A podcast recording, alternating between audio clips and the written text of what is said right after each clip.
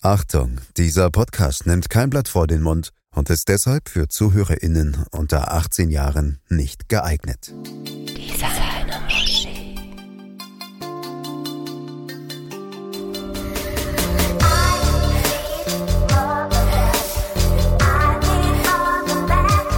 Tinka, ich habe eine neue Tasche von Vuitton. Mimi, deine Handtasche ist von Vuitton? Okay.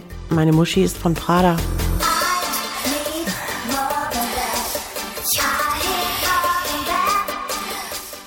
Und damit herzlich willkommen zu unserem Podcast Designer Muschi. Mimi, ich kann ja mit diesem ganzen teuren Designerkrempel echt überhaupt nichts anfangen, ne? Ich verstehe so gar nicht, wie man da so eine Scheißkohle für rausballern kann.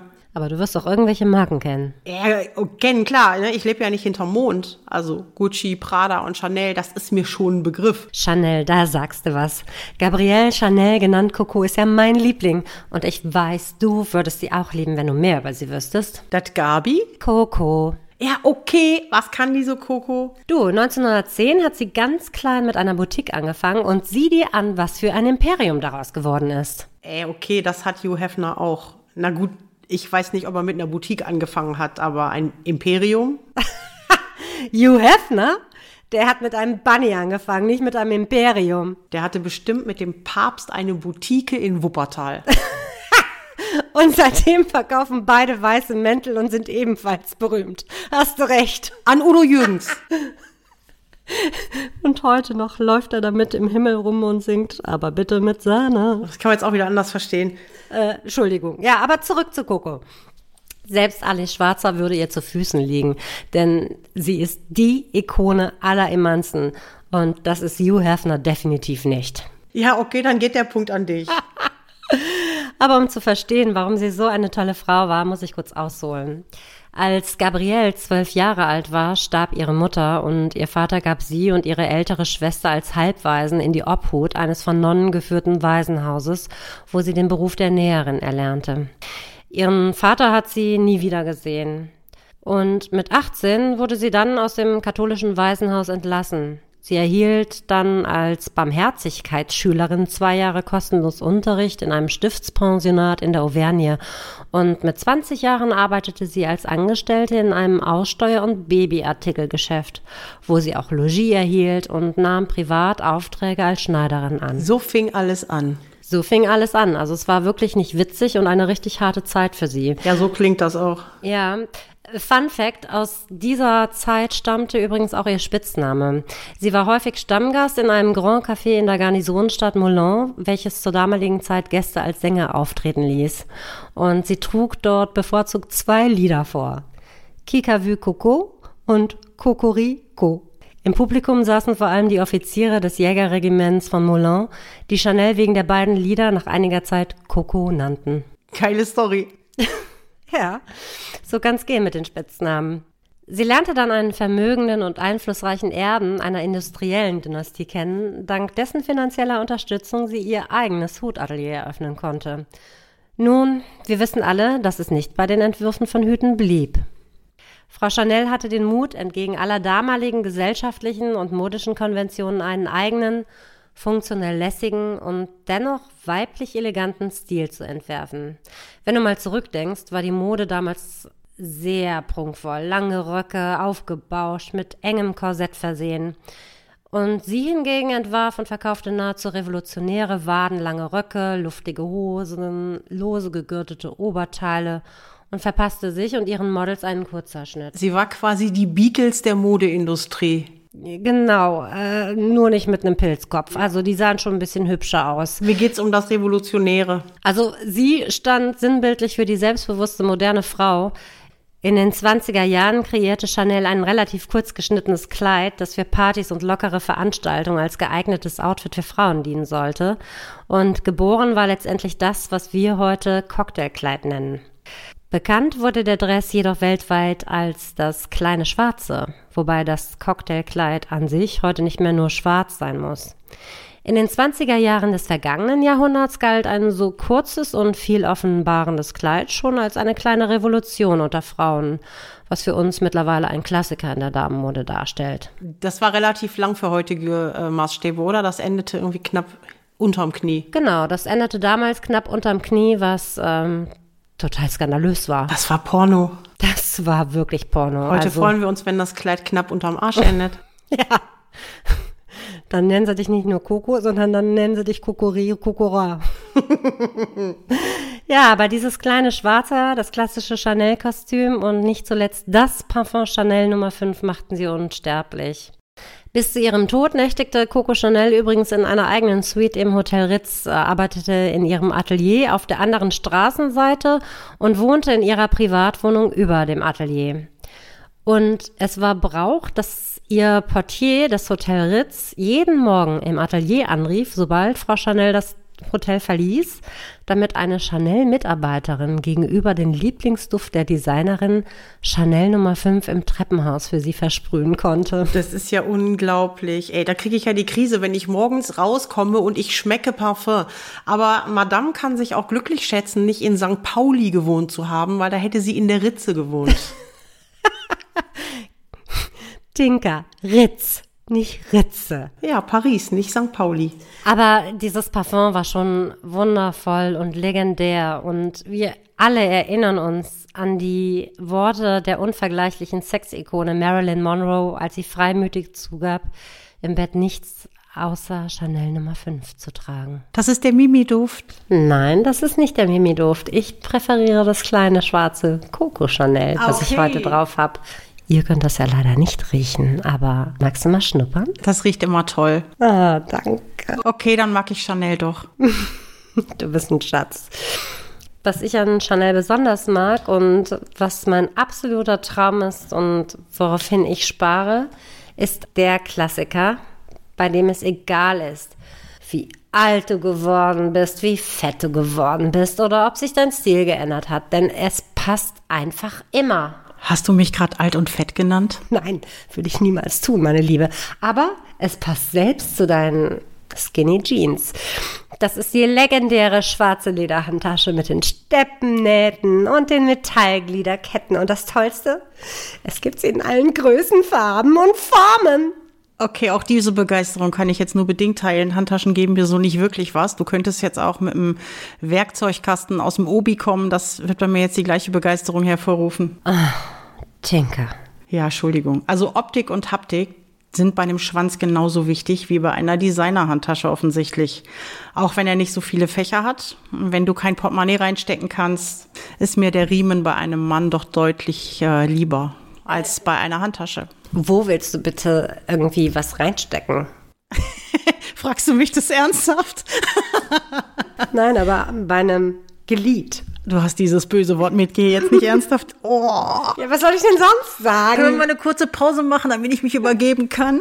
Was soll ich denn bitte sonst sagen? Es, es heißt nun mal Glied. Nein, es heißt Schwanz, Penis, von mir aus auch Riemen. Lass uns bitte auf Penis ein. Nein, ich möchte gerne bei Schwanz bleiben. Okay, liebe Zuhörerschaft, ich bin für Penis. Ich bin auch für Penis, aber ich nenne sie lieber Schwänze. Ey Mann, ich liebe Schwänze, ich kann da auch nichts dafür.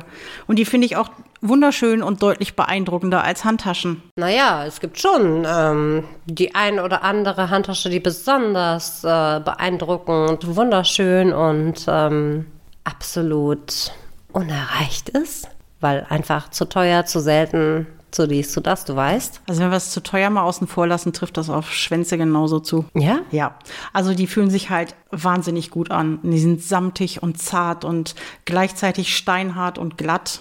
Okay, das sind deine Handtaschen wahrscheinlich auch. Die vollgepumpten Adern, die sehen mitunter auch aus wie Kunstwerke.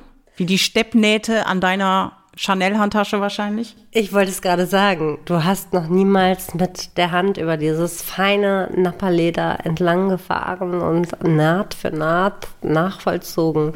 Das ist purer Sex, glaub es mir. Leckst du deine Handtaschen auch ab?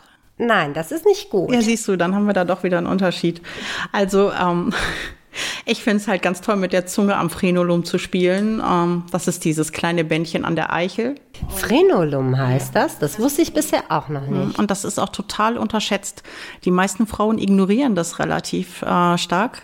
Und Männer mögen das meistens total, wenn du da ganz sanft mit der Zunge dran spielst oder ganz, ganz vorsichtig dran knabberst oder ja, das halt zwischen deine Lippen nimmst und damit spielst. Das ist extrem empfindlich. Okay, habe ich wieder was dazugelernt. Ich werde es mal ausprobieren. Das ist wahrscheinlich der Reißverschluss an deiner Handtasche. Ja, wenn der nicht flüssig läuft, du weißt, wenn es hakt, dann klappt alles Dann nicht. macht er zu. ja, dann macht er zu, definitiv. Oder mit der Zungenspitze sanft in das kleine Schwanzloch eintauchen, das macht auch Spaß. Das kannst du bei deiner Handtasche auch nicht. Doch, ich kann mit meiner Handtasche Folgendes machen. Ich mache sie auf, fahre mit meiner Hand hinein und fühle dann darin all die Dinge, die ich mit mir führe, die ich natürlich auch brauche. Also es ist im Grunde mein halber Hausstand. Ich brauche es auch nicht jeden Tag, aber manchmal brauche ich es schon. Darum führe ich auch alles mit mir mit. Und wenn ich weiß, ich hole das daraus hervor, was ich brauche in dem Moment, dann macht mich das glücklich. Okay, also wir halten fest, du brauchst es nicht jeden Tag, aber es macht dich glücklich. Ja. Okay. Aber es ist ja auch ein unglaubliches Kompliment, wenn aus so einem harmlos aussehenden Schlumpf ein monströs hartes Raubtier wird. Also ich rede jetzt vom Schwanz, nicht von der Handtasche. Also deutlicher kannst du Begierde nicht zeigen. Doch, ich könnte das schon mit meiner Handtasche zeigen. Also das ist ja schon ein Objekt der Begierde, was nicht jeder hat oder haben kann. Außer es ist fake, dann, aber das will keiner haben. Nein, Kannst du deine Handtasche durch reinen Körpereinsatz massiv vergrößern? Nein, das kann selbst ich nicht. Siehst du? Ich finde ja so einen steinharten, einsatzbereiten Phallus echt beeindruckend und anregend. Aber siehst einfach mal ein Mimi. Einen schönen Schwanz am Körper zu spüren, ist ein viel besseres Gefühl, als wenn da so eine tote Tasche baumelt. Die Tasche ist nicht tot. Also selbst dieser, wie hieß der nochmal von GNTM, dieser Bruce, ihr kennt ihn alle, hat gesagt, die Handtasche muss leben. Die Handtasche lebt. Die Handtasche muss lebendig sein. Ja, genau. Das ist es. Und ich sage, der Schwanz muss leben. Und die Handtasche muss lebendig sein. Yay. Nein, also ich ähm, finde es tatsächlich toll, äh, diesen schönen Schwanz am Körper zu spüren und würde ihn jederzeit einer Handtasche vorziehen. Kostenlos ist der Schwanz auch noch, auf den brauchst du nicht zu sparen. Ähm, ich bin mir gerade nicht sicher. Ich meine, es gibt ja auch Männer mit schönen Schwänzen, auf die man bestimmt sparen muss oder denen man vielleicht was ausgeben muss oder für die man investieren muss. Ich weiß es nicht. Musste ich noch nie, kenne ich nicht. Gibt's, be- gibt's aber bestimmt, gibt's bestimmt. Ja gut, so wie du aussiehst, musst du natürlich nichts investieren. Komm, trink noch einen. Auf deine Kosten gerne. aber guck mal, egal wie oft du den Schwanz benutzt, er verliert nicht an Wert. Deine Taschen sind doch auch immer ein Investitionsobjekt. Stopp. Also sie verlieren nicht unbedingt an Wert. Wenn ich sie benutze und runterrocke, dann verlieren sie an Wert. Das ist richtig. Wenn ich ähm, gut investiere, sie sorgsam behandle, kann ich sie auch manchmal über Wert wieder verkaufen, wenn ich sie nicht mehr haben will. Okay. Besser als manche Aktie. Okay, aber wenn du Cola drüber kippst, dann hast du Flecken drauf. Dann habe ich Flecken drauf und einen Nervenzusammenbruch. Siehst du, und wenn ich Cola über einen Schwanz kippe, dann kann ich das einfach wieder abwischen und das hinterlässt keine Flecken. Abwischen, spinnst du? Rein mit dem guten Zeug. Natürlich. Du verlierst kein Kleingeld darin. Also in einem Schwanz, in deiner Tasche natürlich schon. In meiner Tasche würde ich niemals Kleingeld verlieren, weil in solchen Taschen schmeißt man kein Kleingeld rein. Okay, du hast gar kein Kleingeld. Genau, ich habe kein Kleingeld. Ich schmeiß nur Scheine in meine Taschen. Geil. Ja, ich weiß echt nicht, warum du so auf Handtaschen stehst. Ich bevorzuge Coco Chanel. Ja, okay. Jetzt verdreht sie die Augen. Entschuldigung. Wenn du Glück hast, dann hängt an dem Schwanz auch noch ein ziemlich toller Mann, mit dem du kuscheln kannst, nachdem du den Schwanz benutzt hast und der dir auch noch ein Regal montiert. okay, das ist ein Argument. Also ähm, meine Handtaschen, ähm, für die muss ich eher ein Regal montieren als umgekehrt. Siehst du? Der Punkt geht wieder an mich. Also das ist mal auf jeden Fall ein Feature, das deine Handtaschen nicht mithalten können. Was man aber auch ganz klar sagen muss, bei aller Liebe für Penisse, es reicht nicht, einen zu haben. Man muss ihn auch einsetzen können. Einsetzen. Ja, man muss damit umgehen können. Wenn der Kerl sich darauf ausruht, dass er ja zum Sex den Penis mitbringt, aber ansonsten nichts damit zu tun hat, dann wird das für die Frau höchstwahrscheinlich der grandioseste Grottenfick aller Zeiten. Ähm, das ist äh, selbstverständlich, aber ich meine, wenn ein Kerl da hinkommt und der bringt seinen Penis mit, ähm, ich meine, der Rest muss natürlich auch stimmen, aber dann sollte man doch davon ausgehen, dass er seinen Penis einsetzen kann, oder? Man sollte nicht so viel voraussetzen. Okay. Also es gibt da schon auch ziemliche Katastrophen, wobei ich natürlich niemals alle Männer über einen Kamm scheren würde. Aber das ist auch so eine Sache mit der Größe, die ja generell im Gegensatz zu Handtaschen wahrscheinlich völlig überbewertet wird. Ich habe die Erfahrung gemacht, dass Männer mit äh, guter Bestückung häufig meinen, ähm, das Feature reicht schon, um die Frau glücklich zu machen und ansonsten ähm, relativ unkreativ und stupide rumrammeln. Also zur Größe kann ich Folgendes sagen, ich brauche alle Größen. Bei Handtaschen habe ich ganz klar meine Lieblinge, das sind schon große Taschen, weil ich halt viel mit mir mitführen möchte, nämlich meinen Haarstand. Ne?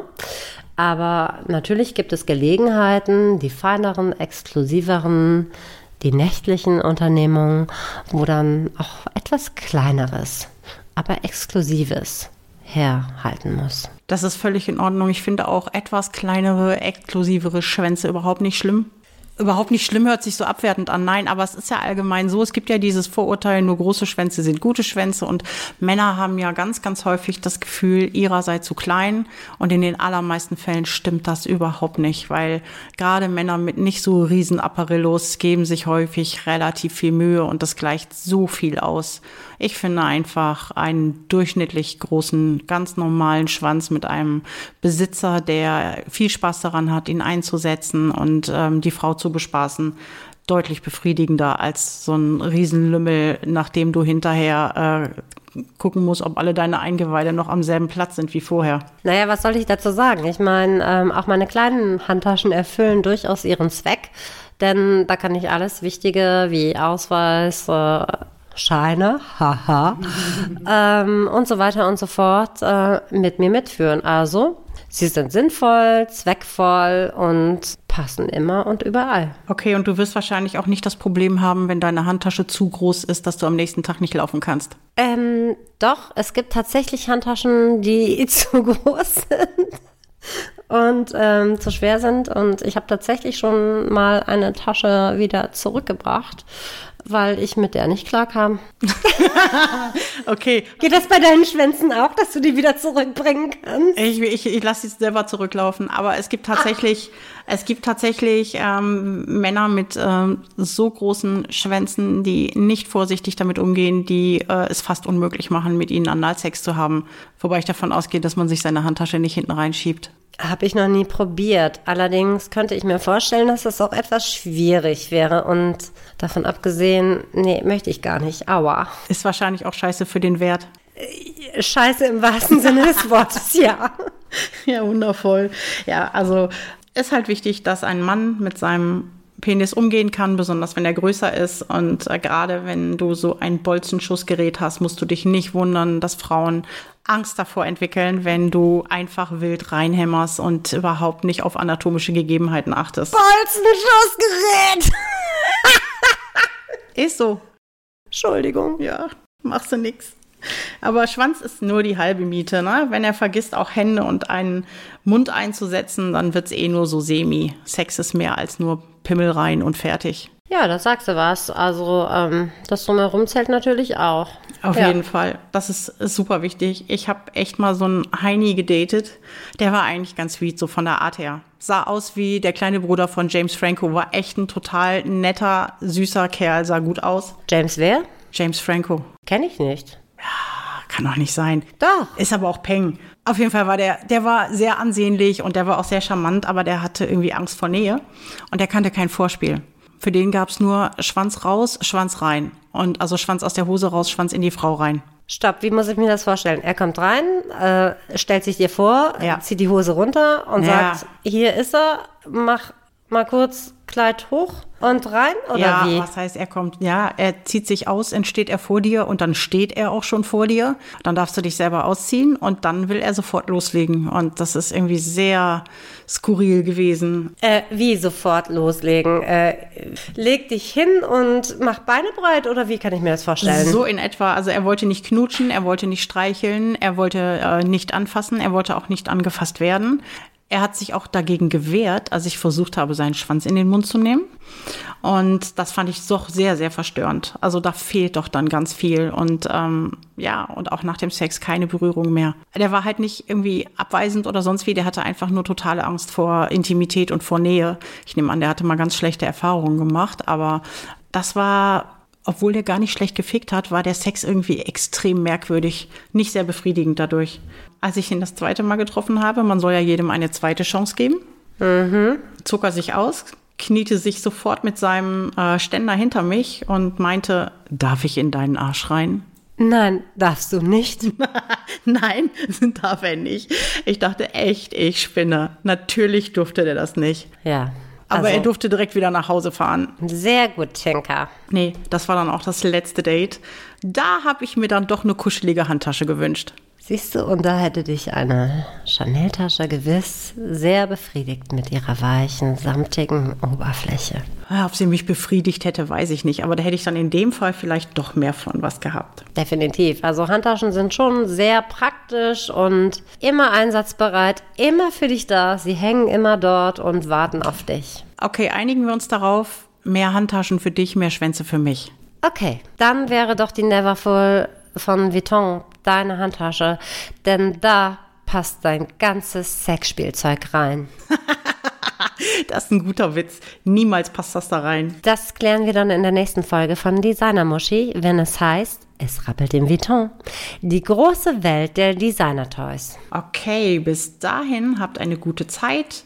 Abonniert uns auch auf den Social Media Kanälen unter Designer Muschi mit SH und lasst immer schön die Hände unter der Decke. Tschüss. Wie baut man eine harmonische Beziehung zu seinem Hund auf? Puh, gar nicht so leicht. Und deshalb frage ich nach, wie es anderen Hundeeltern gelingt, beziehungsweise wie die daran arbeiten. Bei Iswas Dog reden wir dann drüber. Alle 14 Tage neu mit mir, Malte Asmus und unserer Expertin für eine harmonische Mensch-Hund-Beziehung, Melanie Lippisch. Iswas Dog mit Malte Asmus. Überall, wo es Podcasts gibt.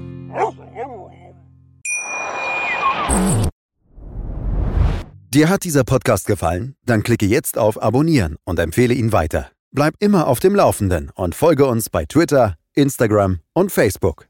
Mehr Podcasts findest du auf meinpodcast.de.